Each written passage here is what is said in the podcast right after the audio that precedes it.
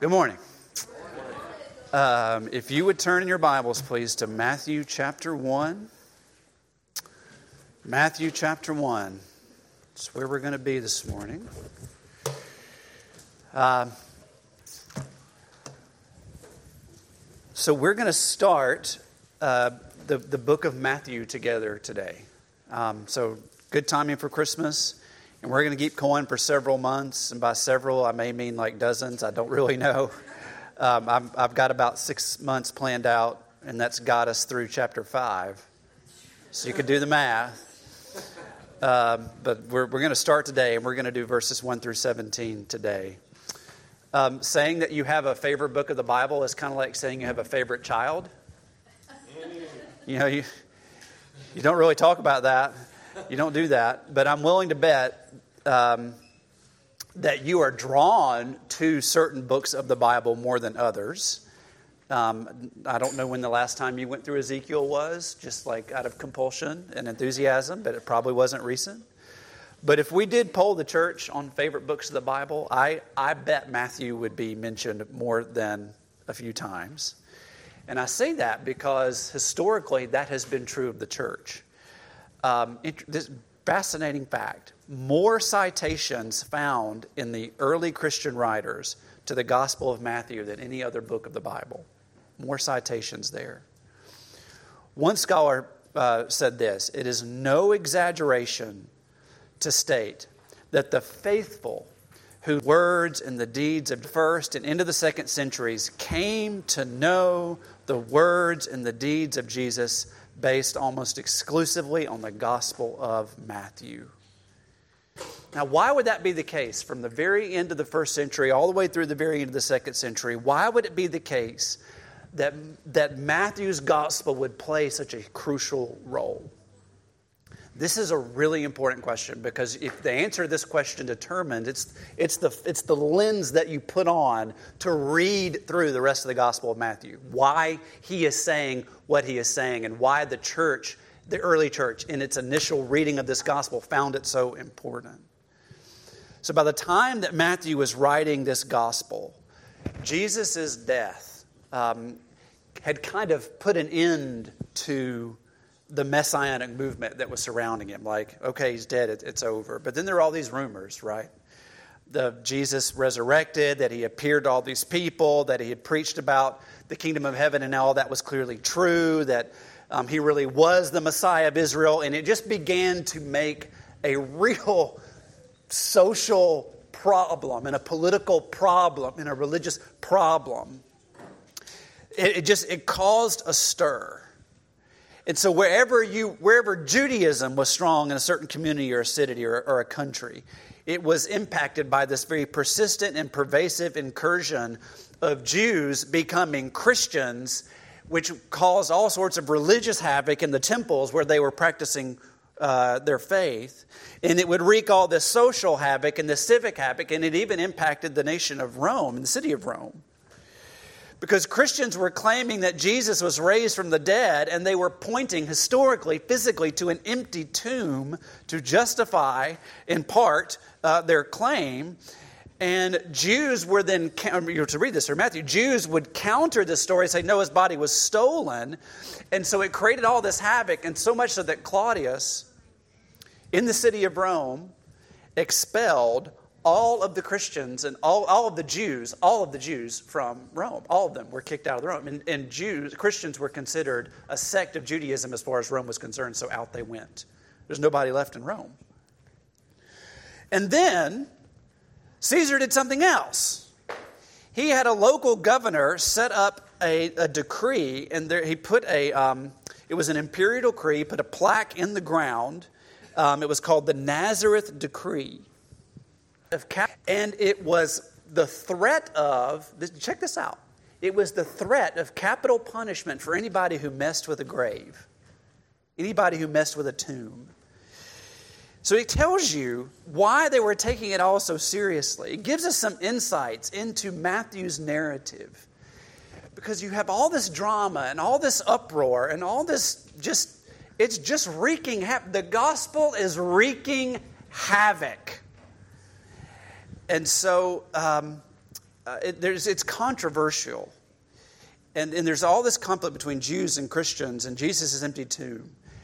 So all this is the context in which Matthew says, I his, tell the story of what's happening here. And led by the Holy Spirit, he writes his gospel. And he's writing it for this purpose. He is writing it to establish Jesus' identity as the Messiah so that Jews would recognize him as the, the one who is the heir to the King David, to King David the throne. And he is also writing um, so that the Jews can understand the promises of the blessing that they are supposed to be to all nations that was coming out of Abraham. So he's, he's, he is trying to coerce and convince and demonstrate to the Jews that Jesus really is the Messiah, and that being the Messiah, they were to, uh, he was also to be the light to the other nations in the same way that God promised to Abraham. Therefore, Jesus is not just the Messiah for the Jews, he is the Messiah for the Gentiles. Make sense? That's what, that's what Matthew is trying to do. So you've got all this hostility, and you've got Matthew trying to solidify the church identity, the church's identity as this is who, this is the people of God. It's the church, those who believe in Jesus, the Jews and the Gentiles who believe in Jesus. These are the true people of God. It's not about your ethnicity. It's not about your economic background. It's not about all the religious things that you may have had growing up. It's all about Jesus. It's all about Jesus. That is what he is trying to do. So if you're going to read Matthew, you're, you want a rigidity to your study it, to bring some uh, solidity to your identity as a Christian, first and foremost. Not your identity as a Republican or a Democrat, not your, not your identity as an American or a European or some other country, some other thing, right? No, your identity as a Christian, not your identity as a white person or a black person. None of those things that the world would identify you as. It's your identity as a Christian, somebody who claims to follow and imitate the person of Jesus.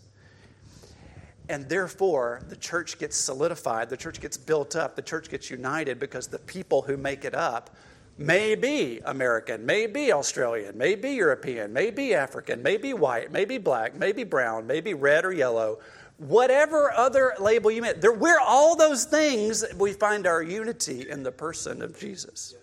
Make sense? That's what Matthew's trying to accomplish in his gospel. And that's why we're going to study it together. Now tonight, because of your kindness to us, I'm going to share a meal with the pastors and their wives, and my wife too will be there, of course. And we're going to go to a concert. It's her birthday after all. Um, we're going to go to a concert. It's, we're going to go to Behold the Lamb with Andrew Peterson. Very exciting, which I've, I've never been, never been to the Ryman, never seen Behold the Lamb. So I'm pretty pretty pumped. Thank you for this kind. Thank you so much. Um, and uh, there are a lot of songs that will be sung tonight, but none is as surprising or as memorable as the song that is Matthew one, one through seventeen, which is Matthew's genealogy of Jesus. And that's going to be our text today. Now, we, I am, the sermon's supposed to be over in ten minutes, which is unfortunate because I still have three pages to go. Um, so for uh, your levity and our brevity, I'm going to skip the scripture reading in its formality and just go straight into the text with you in Matthew one, one through seventeen in the sermon, okay? Is that all right? All right, very good. So if you need to stretch, go ahead, just because you like the liturgy and standing and read the scripture. You can stand and relax, but I'm going to just go straight in. Now, the genealogy is fascinating. It is a little overwhelming and maybe a little boring to read. It's, it's not like any of us wake up on a regular basis and think, I think I'll look back and look at my twenty-three and me or Ancestry dot com family tree and do some reading today. It, it, I get that. But if you just pause and think about the stories behind the names, you start to get, it's, it's just fascinating what is what is taking place. It is also interesting just because it raises some questions. Um, so the, the, my message today is not going to answer all of the questions, like why are Matthew's and Luke's genealogies different? Or why are their generations missing? Or why is the number fourteen significant? Th- that stuff's cool. It's great, but I'm not I'm not going to do that this morning. I, I want to talk about Christmas. Um, I want to talk about Jesus coming. And I want to share with you just three really simple, clear things that this genealogy does, among other things that it does. But I want to show you three things. I want to show you that God operates on his own timeline. He oper- He does what he wants to do. He's God. He is who he is. I am who I am. I, I am the call. I cause what I cause. He operates within his own timeline. Number two, he operates in our timeline. God's involved in history. He didn't just wind a clock and he's watching it go. He's engaged. He's involved. He created and he sustains it. So he operates in our timeline. And third, the way he does it, you and I would never draw it up that way. That's the third thing I want to show you. So number one, God operates in his own timeline. Look at the look at your genealogy. At the very beginning it says, an account of the genealogy of Jesus Christ, the son of David, the son of Abraham. And right away that reminds us of something. Jesus was promised for hundreds of years. He was promised for centuries. God came to David and said, I'm going to put one of your descendants on the throne, and he's going to reign forever. He'd come to Abraham and said, Abraham, come out of your tent. I'm going to you to look at the stars. You can't number them. That's how many descendants you're going to have. That's how many families of the earth we bless because of you. And even with those promises, it was two thousand years at least before Mary would sing her song. And she would say that he re- that God remembers his promise to our father Abraham. two thousand years or more for the fulfillment of the promise made. And in fact, there were four hundred years between the birth of Jesus and any, God communicating to his people at all through any prophet. There was this four hundred years of silence. There was this, things look bad through a prophet. Things look bad, but Jesus is coming. Things look bad, but God's going to do something about it. Things look bad, but don't worry, God's going to fulfill his promise. And then when all of the talking of the prophets was done, four hundred years, nothing. Nothing. God operates on his own timeline. If you take all this together, two thousand years for it to unfold, four hundred years of silence in the middle, the takeaway for me is that we cannot judge God by a calendar. I judge everything by a calendar. Every event, I, if there's a, if there is a disagreement in our marriage on any given day, it is, I didn't have that in my calendar. I didn't know about that because I didn't put it in my calendar. All those kinds of things, the kids and the stuff and the twerk and the... You know, it's in my calendar. I can't judge God by my calendar. He operates in his own timeline, and he's not sharing his Google Calendar with me.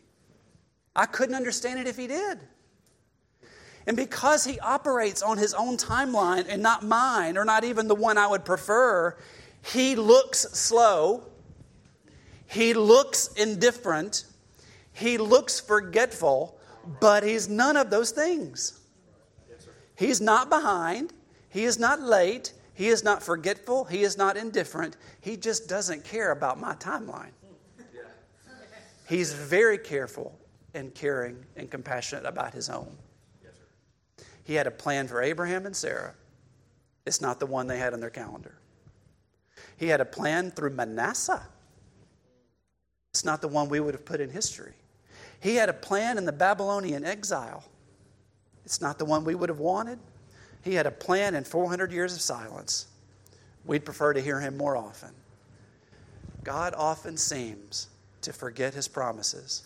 But if there's anything that this list of ancestors tells us, it's that he never forgets. He just operates on his own timeline. The entire genealogy illustrates this, but just look at Isaac and Jacob and Judah. In verse two, Abraham fathered Isaac, Isaac fathered Jacob, Jacob fathered Judah and his brothers, and Judah fathered Perez and Zerah and Tamar. Verse two, Isaac fathered Jacob, Jacob fathered Judah.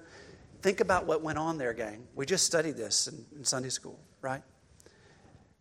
How did Jacob father Judah? How did that happen? Lying.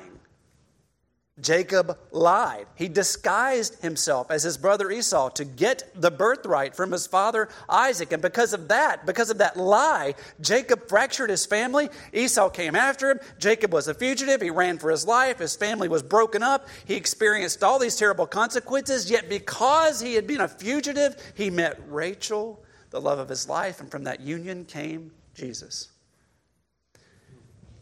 That means that even though Jacob blew his life apart, he blew his life up with sin. There were real consequences of sin. What he did was absolutely wrong, but God does not put our lives on plan B. Rachel, Jacob, did you, that was not plan B. It's not the way you would put it in your calendar. It's not the way your task list went. It's the way God's went.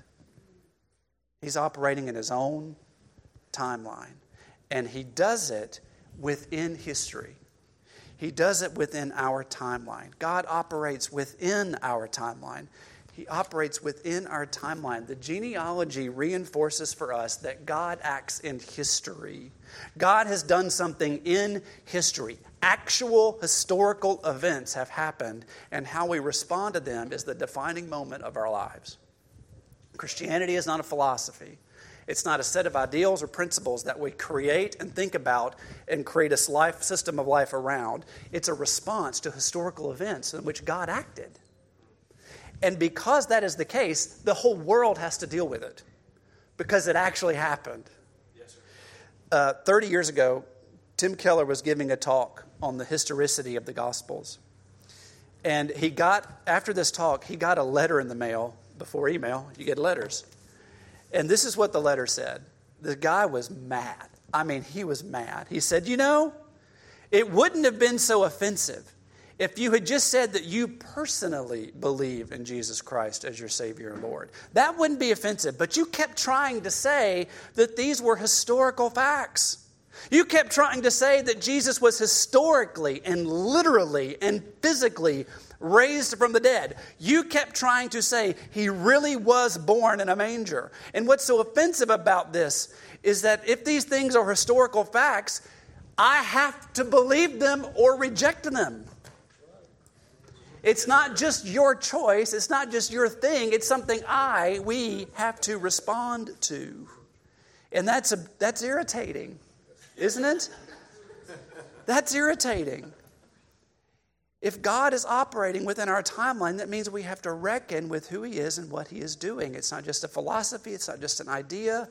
It's something that we have to take seriously because the claim is this actually happened.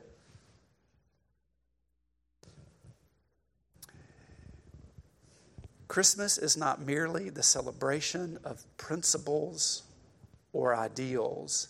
It is a celebration of God operating on his own timeline, within ours. He actually moved and did something. And the last thing I want you to see is that he confounds the world by doing it his way. So in Matthew's time, you take a look at this genealogy, and this is still true today in some circles. The, the purpose of a genealogy was to validate a person for his leadership role. It's a form of credentials. It's your resume, in a way. You would say, I am somebody because of who my ancestors are, therefore you should take me at this level of seriousness, right? So when you read Jesus' genealogy, you can tell that God wasn't trying to prove anything to anybody who cared about such a thing. I mean, there is a genealogy because he is historically a real person who, with a real past and real ancestors. But if you read the genealogy, you're not impressed. Why not? In those days, you would not be impressed. Why? Number one, because there are women in it. There are women in Jesus' genealogy. There's Tamar, there's Rahab, there's Ruth, there's Bathsheba, although she's not named. Uriah's wife is the name from North. Mary is in there. To put women in a genealogy is a huge departure from normal cultural norms of genealogies. You just wouldn't do it. Women were ignored in genealogies. Women didn't count in genealogies. All that mattered was the father and the son. And yet here, led by the Holy Spirit, Matthew puts at least five women inside of his genealogy, as if God is to say the Messiah is proud of the fact that women are in his family. The status of women is forever changed by the fact that just Matthew would put them in the genealogy. And then there are Gentiles in the Jewish Jesus genealogy, right? So an Orthodox Jew, we'll see this all throughout the Gospel of Matthew, an Orthodox Jew wanted nothing to do with Gentiles. They called them dogs and other things. And by the way, the Gentiles had plenty of terrible words for the Jews as well. Really Orthodox Jews were very careful not to even walk in places where Gentiles had walked, lest they touch something that a Gentile had touched, making them ritually unclean, unfit for the presence of God, et cetera, et cetera, et cetera. And right out of the gate, Matthew wants you to know that the King of the Jews and the King of the universe is related to a Gentile prostitute named Rahab, and related to Ruth, a Moabitess, who was born on the wrong side of the Jordan. Now, why would Matthew do this? Because Jesus is proud of people who have the wrong pedigree. Jesus is more than happy to associate with people of the wrong nationality, of people of the wrong race. There are Gentiles in Jesus' genealogy. God confounds the world by what he has done. And thirdly, and lastly, and most applicably, there are sinners in this genealogy. Yes, Judah and Tamar, that was an incestuous relationship. Rahab, as I mentioned, she was a prostitute. Bathsheba, she was the first adulteress with David before becoming his wife. What does this mean? What does this mean? What this means is that it doesn't matter what I've done. It doesn't matter where I am. The love and the grace of God comes to me anyway. It doesn't matter what you've done. It doesn't matter where you are. The love and grace of God goes to everyone and anyone. Everyone needs it on the one hand, and everybody can receive it. Anybody, no matter what you are, no matter what you have done, if Jesus can use, if the Lord can use them to bring about his Son, then that tells us right then and there that the Son welcomes such people. The genealogies are a table of contents for all of the lives that God's grace and love touches. That includes incestuous people, God says, I love you. Adulterous people, God says, I love you. Pagan people, God says, I love you. And Jesus did the same thing. He'd say, come to me. Come to me. I'll be proud of you. I will love you. I will change you. I, I, you, you have an honored place in my family, and it doesn't matter what you've done. Because he's going to do it for you. And he did. Let's pray together. Father, this compels belief, the historicity of your Son, his, his roots, his ancestors, his genealogy. It compels belief. It compels belief in the sense that it requires us to reject any sense of sovereignty or providence that we have over our own lives, and simply acknowledge the fact that you are who you are and that you are in charge of our lives. It re- compels belief in that this is not just a philosophy that we follow. We are reacting to historical events. Jesus came. He was perfection, Son of God. He uh, lived the life that we cannot live in perfection and in holiness.